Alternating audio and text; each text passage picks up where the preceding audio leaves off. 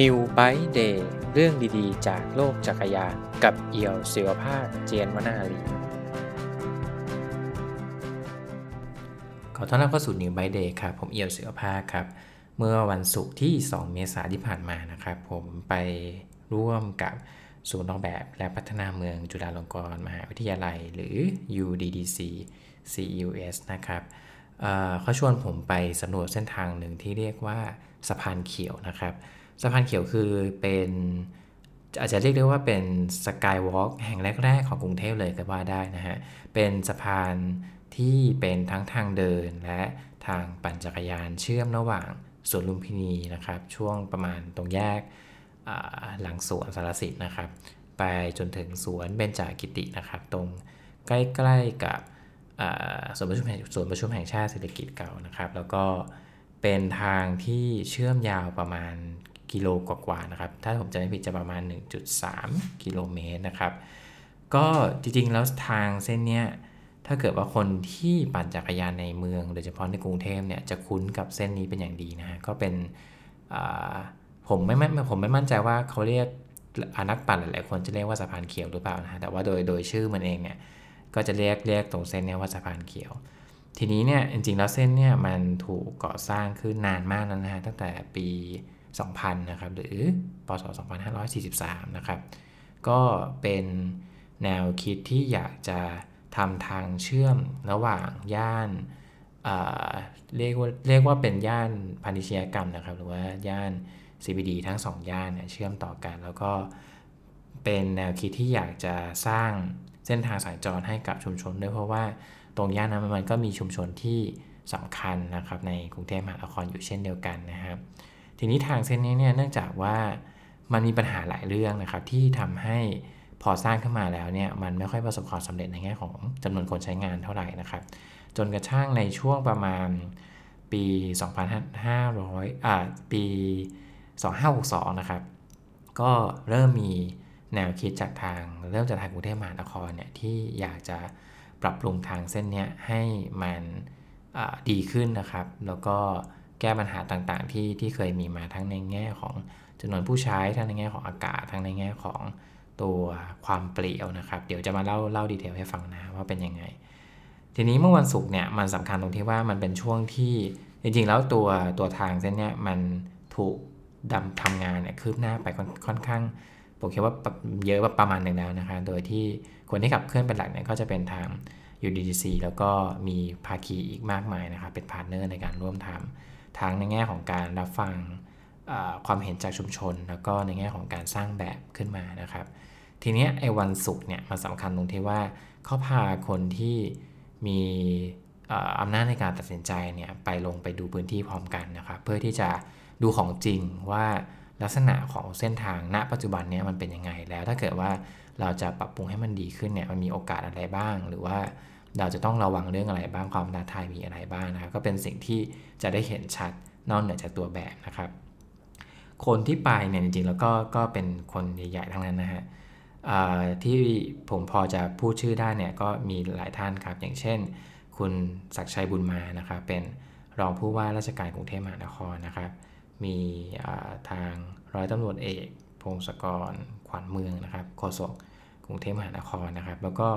มีผู้บริหารจากสำนักการโยธากรุงเทพมหานครด้วยนะครับ นั่นก็คือคุณไทยวุฒิขันแก้วนะครับเป็นผู้อำนวยการสำนักการโยธากรุงเทพมหานครนะครับหรือว่าสนย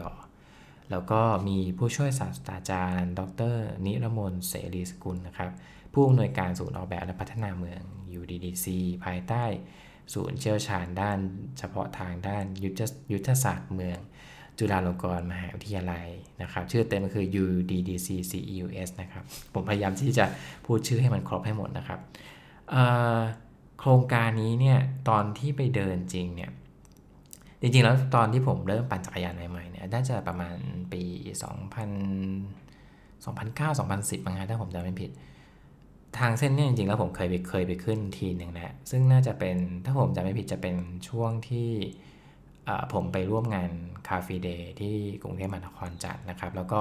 ช่วงประมาณหลังจากปั่นในเมืองกันเสร็จแล้วเราก็จะจะปั่นกลับละก็มีคนแนะนำสะพานเส้นนี้ครับพอผมขึ้นไปผมก็ช็อบเพราะว่าไม่เคยรู้มาก่อนเลยว่ามีเส้นนี้นะครับ แล้วก็ค่อนข้างเสียดายด้วยเพราะว่าพอมีผู้รู้ที่เล่าความเป็นมาของสะพานเส้นนี้ แล้วก็เล่าถึงปัญหาที่มันเจอเนี่ยก็ค่อนข้างเสียดาย เพราะว่า จริงๆแล้วจากตัวข้อมูลที่ผ่านมาเนี่ยจริงๆแล้วทางเส้นเนี้ยมันมีหลักๆแล้วเนี่ยเหตุผลที่ที่คนไม่ค่อยใช้เนี่ยมันมันมีอยู่หลักๆสามข้อนะฮะแล้วข้อแรกก็คือว่าไอ้ทางไอ้ทางเส้นนี้มันเป็นเหมือนทางยกระดับ เป็นเหมือนสะพานนะฮะถ้าท่านเห็นถึงภาพไปดิเป็นเหมือนสกายวอล์กถ้าเกิดว่าอธิบายให้เข้าใจง่าย ๆ แต่ว่าไอ้ทางขึ้นลงเนี่ยครับจากตรงถนนปกติขึ้นไปตรงสะพานเนี่ยมันมีทางขึ้นลงค่อนข้างน้อยนะครับ พอมีน้อยเนี่ยมันเลยทำให้คนใช้ไม่ค่อยเยอะนั่นคือข้อหนึ่งนะฮะข้อที่ 2 คือมันค่อนข้างร้อน เพราะว่าต้นไม้มันน้อยครับ คือขึ้นไปเนี่ยจริงๆแล้วจุดเด่นของตัวสะพานเขียวเนี่ยข้อดีข้อหนึ่งของมันคือมันเห็นท้องฟ้าค่อนข้างใสมาก แล้วมันก็ค่อนข้างถ่ายรูปสวยนะฮะแต่ข้อเสียก็คือว่ามันมันไม่ค่อยมีต้นไม้นะครับพูดง่ายๆคือว่าเจอแดดเต็มๆช่วงกลางวันก็ร้อนมาก แล้วข้อที่ 3 ที่ทำให้สะพานเนี่ยไม่ค่อยมีคนใช้ก็คือ ตอนกลางคืนเนี่ยมันเปลี่ยวมากนะฮะคือมันไม่ค่อยมีไฟนั่นเองนะครับก็เป็นหนึ่งในเส้นทางที่ค่อนข้างอันตรายในสมัยก่อนนะครับ ทีนี้ตอนวันศุกร์ที่เดินขึ้นไปเนี่ยผมก็พบความเปลี่ยนแปลงหลายข้อเหมือนกันนะครับ ก็อย่างแรกคือผมคิดว่าโดยโครงสร้างเนี่ยไม่ไม่ค่อยเปลี่ยนเท่าไหร่ แต่ว่ามันมีคนใหม่ ๆ ขึ้นมาใช้เยอะขึ้นนะครับ โดยเฉพาะเด็กที่เป็น ผมคิดว่าก็ก็ก็เป็นวัยรุ่นปกตินะ แต่ว่าส่วนมากที่เขาขึ้นมาเนี่ยเขาไม่ได้ใช้ออกกำลังกายหรืออะไรที่เราคาดหวังให้จะให้เป็นไว้นะฮะแต่เขาขึ้นมาถ่ายรูปฮะคือสะพานเขียวเนี่ยถ้าเกิดว่าคุณไปเซิร์ชใน Google Search นะตอนนี้นะครับ หน้าแรกที่ขึ้นมาเนี่ยสิ่งที่ขึ้นเนี่ยไม่ใช่เว็บไซต์ที่เกี่ยวข้องกับเรื่องการพัฒนาเมือง ไม่ใช่เว็บไซต์เกี่ยวกับเรื่องรณรงค์เรื่องการเดินหรืออะไรนะฮะแต่เป็นเว็บของบล็อกเกอร์ครับเป็นเว็บของยูทูบเบอร์ที่มาแนะนำว่า การเดินสะพานเขียวตรงจุดไหน ถ่ายรูปสวยที่สุดนะฮะคือเรียกได้ว่าตอนนี้มันเป็น landmark ที่คนมักจะขึ้นมาถ่ายรูปแบบเหมือนถ้าเกิดว่าใครอยากจะมาถ่ายรูปลง IG สวยๆเนี่ยส่วนมากเขาจะมาที่สะพานเขียวกันนะครับไม่ทราบเหตุผลเบื้องหลังเหมือนกันว่าทำไมมันถึงเริ่มฮิตขึ้นมา เริ่มบูมขึ้นมา มีหลายหลายคนที่แนะนำผมว่าจริงๆแล้วเนี่ยมันเทรนเรื่องตัวสเก็ตบอร์ดหรือว่าเซิร์ฟสเก็ตก็มีส่วนอันนี้ไม่มั่นใจเหมือนกันนะเพราะว่า มันก็ไม่ได้มีหลักฐานชัดเจนนะแต่ว่าผมว่าพอพอมีหลาย ๆ เหตุผลร่วมกันมีบริบทร่วมกัน ทางเส้นเนี้ยทางแบบเนี้ยครับจริงๆแล้วเนี่ยมันมีไม่เยอะในกรุงเทพนะครับ ทางที่เป็นลักษณะของการสัญจรด้วยและเป็นพับบิกปาร์คที่สามารถมาทำกิจกรรมร่วมกันได้ในชุมชนที่ไม่ใช่ห้างนะครับ มีน้อยมากนะฮะเส้นนี้เป็นหนึ่งในนั้นแล้วก็ไม่แปลกใจที่คนจะมาใช้นะครับ ในการเดินสำรวจเนี่ยจริงๆแล้วก็มีการเล่าถึงที่มาของมัน แล้วก็เล่าถึงความคิดของทางผู้ใหญ่นะครับในในกรุงเทพมหานครด้วยนะครับ เริ่มจากคุณจักรชัยบุญมาเนี่ยรองผู้ว่าราชการเขาก็บอกว่า จริงๆแล้วเนี่ยเดิมสะพานเขียวเนี่ยเป็นโครงสร้างทางสัญจรด้วยการเดินเท้าและจักรยานนะครับ แต่ว่าอยู่ในตอนนี้อยู่ในสภาพค่อนข้างสุดโทรมมาก เพราะว่ามีอายุการใช้งานเนี่ยกว่า 20 ปีนะครับ แล้วก็ เกิดปัญหาหลาย ๆ ข้ออย่างที่ผมพูดไปคือคนไม่ค่อยกล้าใช้นะครับ โดยเฉพาะในช่วงกลางคืน เป็นห่วงเรื่องความปลอดภัยด้วยนะครับ ก็จากผลการศึกษาของภาคีเครือข่ายเนี่ยเขาบอกว่าตรงนี้รถสะพานเขียวเนี่ยเป็นจุดเสี่ยงที่เกิดอาชญากรรมด้วยนะฮะแล้วก็ด้วยเหตุผลนี้เนี่ยจริงๆแล้วทางกรุงเทพเขาก็อยากที่จะพัฒนาและฟื้นฟูมันขึ้นมานะครับ ทางคุณไทยวุฒิขันแก้วที่เป็นผู้อำนวยการสำนักงานโยธาเนี่ยเขาก็บอกว่า จริงๆแล้วถ้าในในเชิงของหลักการเนี่ย โครงสร้างสะพานเขียวเนี่ยเป็นทางเดินนะทางจักรยานยกระดับนะครับมีความกว้างสุดเนี่ยประมาณ 7.59 เมตรนะฮะคือผมว่ากว้างมากนะฮะแล้วก็เล็กสุดเนี่ยประมาณ 3 เมตร ก็ถือว่าไม่แย่มากคือไม่ไม่ไม่ได้เล็กมาก แล้วก็จริงๆแล้วจริงๆแล้วในในทางเทคนิคเนี่ยมีการขยายระยะทางเพิ่มอีก 300 เมตร ตอนนี้ระยะทางเต็มๆเนี่ยคือ 1.6 กิโลเมตรนะครับแล้วก็กำลังมีแผนที่จะปรับปรุงโครงสร้างพื้นฐานเสริมความ เสริมความมั่นคงและแข็งแรง เพิ่มไฟฟ้าส่องสว่างและกล้อง CCTV มากขึ้นนะครับ รวมถึงการเสริมความเขียวด้วยพันธุ์พืชนานาชนิดนะครับ ทางผู้ช่วยศาสตราจารย์ ดรนิลมนเนี่ยเขาก็บอกว่า จริงๆแล้วเนี่ยโครงการเนี้มันมันมีการทำงานไปค่อนข้างเยอะแล้วนะครับ มีจัดการจัดกระบวนการร่วมหารือกับชาวชุมชนโปโล แล้วก็ชุมชนเริ่มร่วมฤดีตั้งแต่ปี 2562 นะครับ เป็นลักษณะของการรับฟังความคิดเห็นแล้วก็ ความต้องการรวมถึงการจับมือกับภาคีวิชาชีพ สถาปนิกทุกสาขานะครับรับผิดชอบรายละเอียดในการออกแบบฟื้นฟูภายใต้โจทย์สำคัญนะครับ อย่างเช่น การเพิ่มพื้นที่สีเขียวให้มากที่สุด เท่าที่สะพานจะรับน้ำหนักได้นะครับ คนทุกทุกกลุ่มสามารถใช้งานได้ตามหลักการอารยสถาปัตย์ออกแบบพื้นที่ให้สวยงามทั้งบนสะพานและใต้สะพานสร้างแลนด์มาร์คแห่งใหม่ของเมือง ปรับปรุงพื้นที่ริมคลองไผ่สิงโต เป็นพื้นที่เรียนรู้ระบบนิเวศของเมืองนะครับ คลองไผ่สิงโตเนี่ยเป็นคลองที่จริงๆเราก็อยู่อยู่ตรงระหว่างเส้นทางนะครับ ถ้าเกิดว่าไปจริงเนี่ยมันจะอยู่หลังจากที่ข้ามตรงเส้นทางด่วนมาแล้ว แล้วก็กำลังจะไปเชื่อมกับทางสวนป่า หรือสวนเบญจกิติที่กำลังก่อสร้างอยู่นะตอนนี้นะครับ ก็เป็นหนึ่งหนึ่งในจุดที่น่าสนใจนะครับ แล้วก็ ทางดรนิติมนเขาก็บอกว่าจริงแล้วเนี่ยโครงการนี้มันมันยังตอบโจทย์ เป้าหมายความยั่งยืนของสหประชาชาติหรือ SDG Goal ที่หลายคนน่าจะรู้จักกันดีนะครับ ก็เป็นมีศักยภาพในการเพิ่มสุขภาวะใหม่ของเมืองด้วยคือ มันไม่ได้เป็นแค่ทางอย่างเดียวครับแต่ว่ามันทำให้คนเนี่ยสามารถออกมาใช้มากขึ้น แล้วก็เสริมสร้างสุขภาพของคนได้ด้วยนะครับ ทีนี้เนี่ย ผมคิดว่าเหตุผลข้อหนึ่งที่มันต้องมีภาคีเครือข่ายหรือมี partnerมาร่วมทางทำทางเส้นนี้เยอะเนี่ยผมว่าข้อหนึ่งคือเป็นเป็นความฉลาดในการ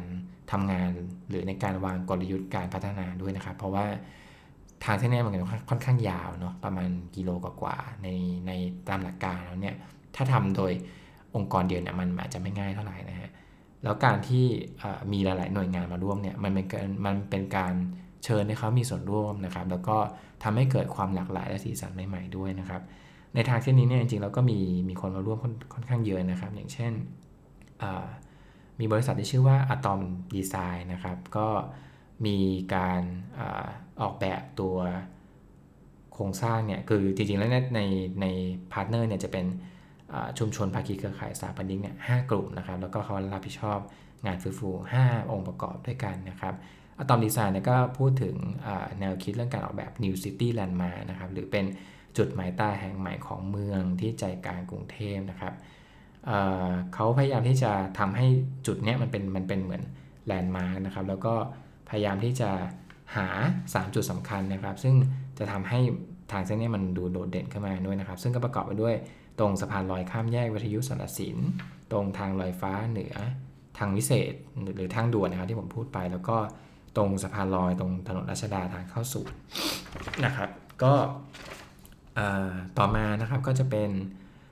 จุดที่ที่องค์ประกอบที่เรียกว่า The Sky Green Beach นะครับ โดย Landscape Collaboration นะครับ ก็นำเสนอโดยคุณทัชพลสุนทาจารนะครับ กรรมการผู้จัดการนะครับ เมื่อกี้ผมพูดตกไปก็คือของ อะตอมดีไซน์จะเป็นคุณภัยทยาบัญชากิติคุณนะครับผมวกกลับมาเรื่องที่ Sky Green Beach นะครับก็เขาพยายามที่จะพูดถึงการเพิ่มความเขียวให้กับสะพานเขียวนะครับ ซึ่งต้องบอกว่าจริงๆเราไม่ง่าย เพราะว่าการที่คุณจะเอาต้นไม้อะไรสักอย่างไปปลูกบนบนเส้นทางนี้ครับ ที่มันต้องเจอแดดตลอดเวลาแล้ว ต้องสามารถดูแลได้อย่างง่ายคือไม่ไม่ได้แบบลำบากมาก แล้วก็อยู่บนพื้นที่ที่ น้ำหนักไม่สูงมากนะครับ เพราะว่าตัวสะพานจริงเราโครงสร้างมันค่อนข้างเก่านะครับ งานนี้ไม่ค่อยง่ายเท่าไหร่นะครับ แล้วก็ทาง Landscape Collaboration เนี่ยก็พยายามหาพันไม้ที่เหมาะสมกับสภาพอากาศของกรุงเทพบำรุงรักษาง่าย แล้วก็พยายามที่จะหาทางเสริมความแกร่งของสะพานเนี่ยให้เราน้ำหนักได้มากยิ่งขึ้น เพิ่มเติมทางลาดนะครับ ให้เหมาะสมกับการกิจกรรมการเดินวิ่งปั่นจักรยานนะครับ อันนี้สำคัญมากเพราะว่าจริงแล้วทางลาด ที่ชันเกินไปของสะพานเขียวเนี่ยเป็นจุดหนึ่งที่คนค่อนข้างบ่นนะครับ เพราะว่าถ้าเกิดว่าคุณใช้จริงเนี่ยถ้าเกิดว่าปั่นจักรยานไปเนี่ยมันจะเป็นมันจะมีจุดที่เป็นทางต่างระดับแล้วมันค่อนข้างชันนะครับ การที่จะปั่นจักรยานขึ้นไปเนี่ยทำได้เหมือนกันแต่ยากมากนะครับ ส่วนมากก็จะต้องจูงขึ้นไปก็ตัวนี้เขาก็จะพยายามที่จะทำตัวทางลาดให้มันโอเคมากขึ้นนะครับ มีแผนติดตั้งอัฐจันทร์สำหรับชมทัศนียภาพ และศาสนา ศาสนสถานสำคัญสองข้างทางนั่นก็คือ โบสถ์พระมหาไทยของชาวคริสต์และมัสยิดอินโดนีเซียของชาวมุสลิมนะครับอยู่ในย่านนั้นนะครับ ต่อมาก็คือการสร้าง learning wetland นะครับหรือว่า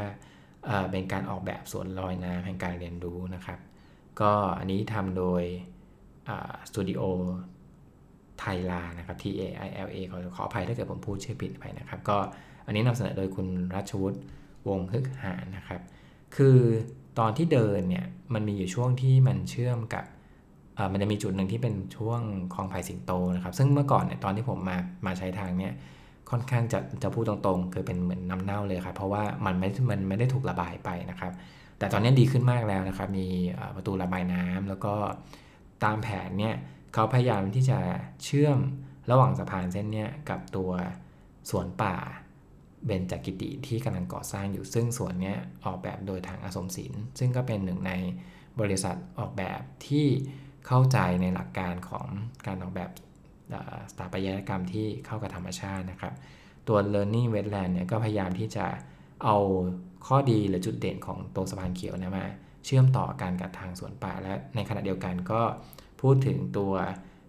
การพัฒนาพื้นที่ในย่านคลองไผ่สิงโตด้วยนะครับ จะมีการทำเป็นสวนลอยน้ำในการเรียนรู้นะครับ มีพืชที่มีศักยภาพในการบำบัดน้ำเสีย จัดวางทางเดินลอยน้ำที่ยืดหยุ่นไปตามระดับน้ำขึ้นน้ำลงนะครับ ก็พยายามที่จะทำให้เป็นเหมือนแหล่งเรียนรู้นะครับองค์ประกอบต่อไปก็คือเรียกว่าสิ่งที่เรียกว่า new common space นะครับ อันนี้ก็ทำโดยทาง UDC แล้วก็ UDDC CEUS นะครับ จริงแล้วตรงนี้ก็พูดรวมๆมันก็คือเหมือนทำให้ พื้นที่เนี่ยมันค่อนข้างที่จะเปิดโล่งมากขึ้นถ่ายถ่ายเทอากาศได้ดีขึ้นนะครับเป็นการพัฒนาตัวพื้นที่โดยรวมนะครับ และสุดท้ายเนี่ยคือส่วนที่เรียกว่า the bridge of light นะครับโดยศูนย์วิจัยและนวัตกรรมแสงสว่างนะครับ LRIC มหาวิทยาลัยเทคโนโลยีพระจอมเกล้าธนบุรีนะครับหลักๆก็คือการทำให้แสงไฟในพื้นที่เนี้ทั้งสว่างแล้วก็เป็นงานศิลปะด้วยเพื่อที่จะ ดึงดูดชุมชนและคนให้เข้ามาใช้งานร่วมกันนะครับวันศุกร์ที่ผมเดินเนี่ยผมเดินจากสวนลุมนะครับ แล้วก็ค่อยๆเลาะไปตามตลอดทางไปจนจบที่สวนเบญจกิตินะครับ ก็ถ้าในความรู้สึกผมเนี่ยตอนที่ไปเนี่ยผมเห็นความหวังค่อนข้างเยอะ เพราะว่าการพัฒนาเมืองแบบนี้คือจริงๆแล้วเรื่องหนึ่งที่คนเมืองอย่างเราอาจจะไม่ค่อยรู้นะครับ แต่ก็ไม่ไม่ใช่ไม่ไม่ใช่ความผิดเราหรอกแต่ว่ามันเป็นสิ่งที่อาจจะคนอาจจะเข้าใจผิดไปพอสมควรก็คือว่า จริงๆแล้วการพัฒนาเมืองให้มันดีขึ้นได้เนี่ยมันมีความซับซ้อนค่อนข้างสูงมากนะครับ มันไม่ใช่แค่ว่าเรามีผู้นำหรือมีผู้ว่าที่ดี มีเงินที่เยอะ แล้วมันจะจัดสามารถจัดการได้ทันทีครับไม่ใช่ฮะเพราะว่า ผมคิดว่าหัวใจหลักของการพัฒนาเมืองให้มันตอบโจทย์และดีจริงๆเนี่ยหัวใจสำคัญคือการเจราจาครับ เพราะว่าเมืองเนี่ยมันเป็นพื้นที่ที่เต็มไปด้วยผู้คน แล้วอองค์กรที่เป็นหน่วยงานรัฐเนี่ยก็มีโครงสร้างที่ค่อนข้างค่อนข้างยิบย่อยนะครับ แล้วก็มีหน่วยย่อยๆเนี่ยค่อนข้างเยอะ และเป็นโครงสร้างที่อยู่มาโอ้นานมากแล้วนะฮะคือคือหน่วยงานราชการก็จะมีระบบของเขา ซึ่งมันเป็นระบบที่วางรากฐานกันเป็นร้อยปี การที่เราจะเปลี่ยนแปลงแบบพลิกฟ้าเป็นในฟ้าแบบพลิกทีเดียวในวันเดียวเนี่ยมันยากมากนะครับ ในการที่จะทำงานพัฒนาเมืองให้มันจบสักโปรเจกต์หนึ่งเนี่ยการสั่งการหรือว่าการคำสั่งฟันโชะลงมาเลยเนี่ยเกิดขึ้นได้ค่อนข้างยาก ถ้าเราไม่ไม่เจรจากับทุกฝ่ายที่มีส่วนได้ส่วนเสียเท่า ๆกันหมดนะครับ ซึ่งการเจรจานี้มันไม่ใช่แค่กับชุมชนอย่างเดียว แต่มันรวมถึงคนในหน่วยงานราชการด้วยนะครับ ซึ่งการเจรจาเนี่ยมันเป็นมันเป็นทักษะที่คนทำงานพัฒนาเมืองเนี่ยต้องทำนะครับ กับงานนี้เนี่ยผมผมชื่นชมกับหลาย ๆ หน่วยงานนะครับ ทั้งทาง UDC เอง ทั้งทางกรุงเทพมหานครเอง ทั้งทางสำนักงานโยธาและภาคีบริษัทสถาปนิกทั้งหมดเลยนะครับ เพราะว่าการที่คุณจะมานั่งคุยร่วมกันเพื่อที่จะหา จุดร่วมในการทำงานเนี่ยมันไม่ใช่เรื่องง่ายนะครับ ลองนึกภาพการประชุมสักประชุมหนึ่งซึ่งมีคนมาเข้าร่วมเยอะแยะเป็นเต็มไปหมดแล้วเราต้องหาสบทสรุปกลับมันนะครับ มันไม่ใช่แค่ประชุมเดียวแน่ๆนะครับ และยังรวมถึงการคุยกับชุมชนด้วยซึ่งเวลาที่เราจะทำงานพัฒนาเมืองและสร้างในชุมชนเนี่ยสิ่งที่คนในชุมชนกลัวมากที่สุดคือการเวรคืนนะคือเขากลัวว่า เดี๋ยวคุณจะทำอะไรสักอย่างหนึ่งแล้วก็ยึดพื้นที่เข้าไปหรือ ไล่ให้เขาไปอยู่ที่อื่นนะครับทัศนคติแบบนี้มันมีมาตลอด แต่ว่ามันก็ค่อย ๆ ดีขึ้นนะครับ คือหลายๆโปรเจกต์เนี่ยมีการพยายามที่จะร่วมพูดคุยกับคนในชุมชนก่อนว่า จริงๆแล้วเนี่ยเขาต้องการอะไร และเราเอาสิ่งนี้มันเป็นหัวใจหลักในการพัฒนานะครับ ผมคิดว่าสะพานเขียวเนี่ยมันมันสะท้อนเทรนใหม่ในการพัฒนาเมืองที่เป็นอยู่ณตอนนี้และกำลังจะเกิดขึ้นต่ออีกในในในในระยะยาวนะครับ มีหลายๆโปรเจกต์ที่ที่ผมคิดว่ามันมันเกิดการพัฒนาเล็กหรือเจราจากันไปก้าวหน้ากว่าเดิมมากนะครับ อีกข้อหนึ่งที่ผมรู้สึกก็คือว่า เวลาที่มีคนพูดถึงการพัฒนาเมือง หรือการพัฒนาโปรเจกต์อะไรสักอย่างหนึ่งครับ ผมคิดว่ามันจะมีอย่างน้อยคนกลุ่มหนึ่งอะที่พยายามจะยก project ที่มันสำเร็จแล้วจากต่างประเทศ มายกเป็นโมเดล แล้วก็พยายามพูดโน้มน้าวว่า พยายามที่จะแบบเฮ้ยคุณลองทำตาม project แบบนี้สิหรือว่าคุณลองดู project แบบนี้จากต่างประเทศสินะครับ ผมยกตัวอย่างอย่างเช่น ถ้าเกิดว่าคุณเห็นสะพานเขียวเนี่ยหลาย ๆ คนที่เคยสนใจเรื่องงานพัฒนาเมืองอาจจะพูดถึงสะพานเรียกว่าอะไรดี เป็นเป็นเป็นเหมือนไฮแลนด์นะครับ ก็คือเป็นเป็นสะพานของทางนิวยอร์กนะครับ ผมอาจจะจำจำชื่อผิดไปขออภัยด้วย แต่ว่ามันก็เป็นเป็นโปรเจกต์พัฒนาเมืองอย่างหนึ่งที่มักจะถูก พูดถึงนะครับตลอดเวลาในในการพัฒนาเมืองนะครับในในในงานสายเมือง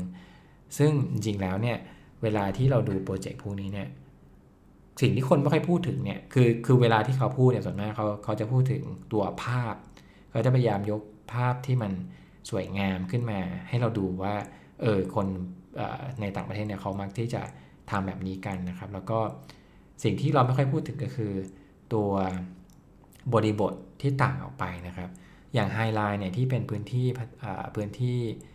สร้างบนทางที่รกร้างในในนิวยอร์กเนี่ยจริงๆแล้วเนี่ยหัวใจสำคัญในการที่จะพัฒนาในการพัฒนา High Line ที่เกิดขึ้นได้เนี่ยคือชุมชนหรือว่าคอมมูนิตี้นะครับ คือเขามีมีคนในชุมชนที่เข้มแข็งมาก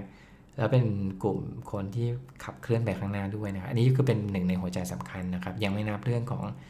การเมือง ยังไม่นับเรื่องของการเจราจาต่างๆ ด้วยเนี่ย เพราะฉะนั้นเวลาที่เราดูโปรเจกต์ต่างๆ ที่เกี่ยวข้องกับการพัฒนาเมืองเนี่ยควรจะต้องระวังเรื่องบริบทให้ดีนะครับ ถ้าเกิดกลับมาเรื่องสะพานเขียวเนี่ยผมคิดว่า เราดูแล้วเราก็จะเห็นว่ามันมีมันมีหลายเรื่องที่เราต้องคิดนะครับ การที่จะพัฒนาแต่สะพานอย่างเดียวโดยที่ไม่สนใจคนใต้สะพานหรือคนที่อยู่ในชุมชนเลยเนี่ยผมว่ามันก็ไม่ใช่ เพราะว่าถ้าเกิดคนทำอย่างนั้นเนี่ยมันทำให้สะพานขาดการเรียกได้ว่าไม่ได้เชื่อมโยงกับชุมชน และมันจะอยู่ไม่นานด้วยนะครับ เพราะอย่าลืมว่าเวลาที่สมมติว่ามีคนนอกเข้าไปพัฒนาชุมชน ก็เข้าไปพัฒนาสภาหรือโครงสร้างต่างๆพอเขาทำงานเสร็จเขาก็เขาก็กลับฮะเขาก็ไปอยู่บ้านเขาซึ่งอยู่นอกพื้นที่ แต่คนที่ต้องอยู่ตลอดอยู่ตรงนั้นนะคือคนในพื้นที่ ถ้าเกิดว่าเราทำให้คนในพื้นที่มีส่วนร่วม และรักมันนะครับ มันจะทำให้โครงการแบบนี้มันจะพัฒนาได้อย่างยั่งยืนมากขึ้นนะครับ ข้อสุดท้ายที่ผมผมรู้สึกตอนที่ไปสำรวจทางมาเนี่ยก็คือว่า ผมสังเกตพฤติกรรมคนที่ที่อยู่ในสะพานณตอนนี้ครับ อย่างที่ผมพูดไปตอนต้นว่าผมเห็นวัยรุ่นขึ้นมาถ่ายรูป ผมเห็นคนใช้ในอีกรูปแบบหนึ่งที่ไม่ใช่การเดินหรือการปั่นจักรยาน แบบออกกำลังกายแบบที่ผู้สร้างอาจจะคาดหวังไว้ตอนแรกนะครับผมคิดว่าน่าสนใจดีแล้วเราควรที่จะปรับเปลี่ยนหรือ flexible กับมันนะครับ เพราะว่าจริงแล้วเนี่ยพฤติกรรมคนใช้เนี่ยคือเป็นกุญแจในการแก้ไขปัญหาเมืองที่ดีมากนะครับ อย่างอย่างเมื่อเร็วๆนี้ผมอ่านบทความชิ้นหนึ่งซึ่งมาจากนิเคอีนะครับ ก็หลายๆคนน่าจะเคยเห็นคือเป็นบทความที่พูดถึงเทรนด์ของการชิมกาแฟตามร้านคาเฟ่หรือว่า cafe hopping นะครับ คือมันอาจจะเป็นการพูดในเชิงทางลบนิดนึงก็คือเขามองว่าจริงแล้วเนี่ยการชิมกาแฟของคนไทยหรือคนกรุงเทพนะตอนนี้เนี่ยนะครับเขาเขาspecific scope ลงมาเนี่ยจริงแล้วมันเป็นการ เขาไม่ได้คือคนส่วนใหญ่ที่ที่ไปร้านกาแฟเพื่อถ่ายรูปสด อันนี้คือยกตัวอย่างนะครับ อาจจะไม่ใช่ทั้งหมด ส่วนมากพอมาถ่ายรูปเขาก็จะไม่ได้สนใจตัวรสชาติกาแฟมากนะมันเป็นเหมือนการมันเป็นเหมือนเทรนด์การท่องเที่ยวในเมืองที่มันตอบโจทย์เรื่อง selfie society มากกว่านะครับ คือเรื่องเน้นเน้นเรื่องเกี่ยวกับการถ่ายรูป ทีนี้จริงๆแล้วเนี่ยถ้ามองในแง่ลบก็ใช่ครับ แต่ว่าถ้าเกิดมองอีกมุมหนึ่งมองอีกด้านหนึ่งของเหรียญเนี่ย ก็จะพบว่าจริงๆแล้วเนี่ยสิ่งที่ทำให้สะพานเขียวมันเกิดบูมขึ้นมา หรือว่ามีคนพูดถึงขึ้นมาเนี่ยผมว่ามันก็คือเรื่องนี้นี่แหละครับ ก็คือเรื่องการถ่ายรูปของคนที่คนอาจจะมองในในทางลบนะฮะแบบคุยคุณไม่ได้สนใจแก่นของปัญหาคุณแค่มาถ่ายรูปบนสะพาน แต่ว่าเมื่อมีการใช้งานพื้นที่ครับไม่ว่ามันจะเป็นแบบไหนก็ตามเนี่ยในทางที่ดีนะฮะผมว่ามันก็ทำให้เกิดการพัฒนาอย่างหนึ่งเหมือนกัน เพราะว่าถ้าเกิดว่ามีคนมาใช้ เยอะๆเข้ากับสะพานเขียวเนี่ย มันจะทำให้หน่วยงานที่เกี่ยวข้องเริ่มรู้สึกว่าเฮ้ยพื้นที่เนี่ยมันมีคนใช้ ถ้าเกิดว่าเราทำอะไรสักอย่างหนึ่งสร้างการเปลี่ยนแปลงอะไรสักอย่างหนึ่งเนี่ยมันก็จะมีคนที่ชื่นชมมันนะครับ ถ้ามองในทางการเมืองเนี่ยสมมติว่าถ้าถ้ามองในอีกด้านหนึ่งเลยนะครับ สมมติว่าคุณกำลังที่จะทำงานเกี่ยวกับด้านการเมือง สิ่งที่คุณควรควรจะสนใจมาก ๆ คือ ความรู้สึกของประชาชน ถ้าเกิดว่าคุณทำสิ่งใดที่ประชาชนรู้สึกแฮปปี้หรือมีความสุข หรือทำรู้สึกว่าเออนี่นี่คือสิ่งที่ฉันต้องการเนี่ยมันก็จะมีส่วนทำให้คุณได้คะแนนเสียงมาก หรือคนอาจจะชื่นชมชื่นชมคุณมากนะครับไอโครงการสะพานเขียวตอนนี้ลักษณะมันคล้าย ๆ กันคือ ตอนนี้พอมีมีคนใช้เยอะเนี่ยมันก็จะมีหน่วยงานที่เริ่มที่จะหันมามองอย่างจริงจังมากขึ้นซึ่งผมว่ามองว่าเป็นเป็นข้อดีนะครับแล้วก็เป็นข้อที่ควรจะมีควรจะดึงดูดให้คนเห็นเยอะกว่านี้ด้วยซ้ำเพราะว่า มันจะทำให้เกิดการ